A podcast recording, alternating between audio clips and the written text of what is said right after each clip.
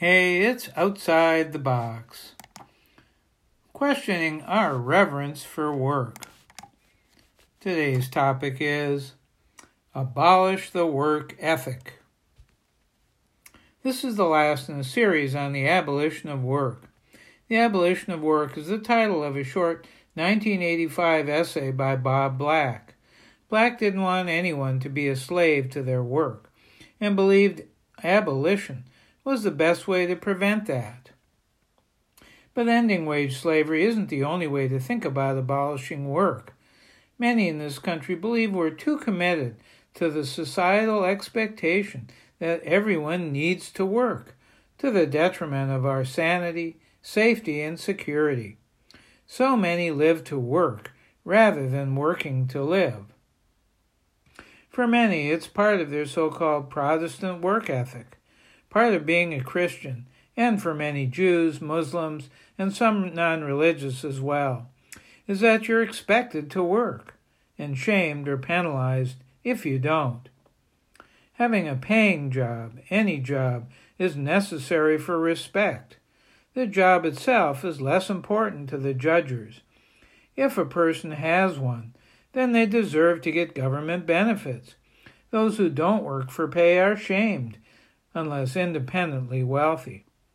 Government help is given grudgingly, and recipients often get the message, which they sometimes internalize, that they're lesser persons when receiving it. They lose self esteem. Experiencing poverty or not having a job becomes strictly an individual problem rather than a structural, societal one, where there are more people than paid jobs and for many, that pay is not adequate to meet a person's basic needs. Usually, the most boring, dangerous, and yucky jobs are the lowest paid. The Protestant work ethic celebrates hard work, even when it's unpleasant or unsafe or excessive, and when it leaves, leaves little or no time for family, community, leisure, or even adequate sleep. According to Christianity, doing enough work may be necessary to get one into heaven. Doing too little labels someone as lazy. Laziness may be considered one of Christianity's worst sins, but according to Devon Price, author of the book Laziness Does Not Exist, we need to focus more on self care. We aren't being lazy when we don't work. We're recharging ourselves, so we're more productive when we do. Life should be something to enjoy rather than be endless suffering, so we can't wait to die. Price advocates advocates taking care of ourselves first, then engage in work, and not overdo it at the expense of the rest of our lives. We can't work well if we aren't in good physical and mental health. I think we should not work because it's good for us or to avoid sin. We should work to make a contribution to other humans, to our society, and to the planet, whether paid or not. And we should not feel shame if we're working without pay or taking a break to recharge. We need to reject the primacy of work.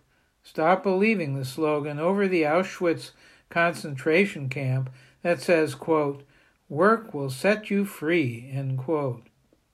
Stop following the Christian ethic that work is so necessary in our lives, no matter how meaningless it is. Abolishing work will allow us to dispose of any slavish notion of work as the primary or only purpose in life.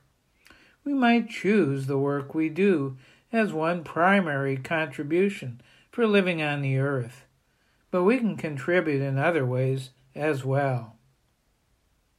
As Bob Black con- concluded at the end of the Abolition of Work essay, quote, Workers of the world, relax, end quote.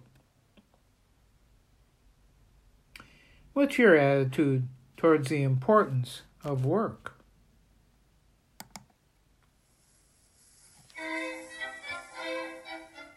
I'm Larry Dansinger, seeing work as something to enjoy, not what everyone must do for self respect.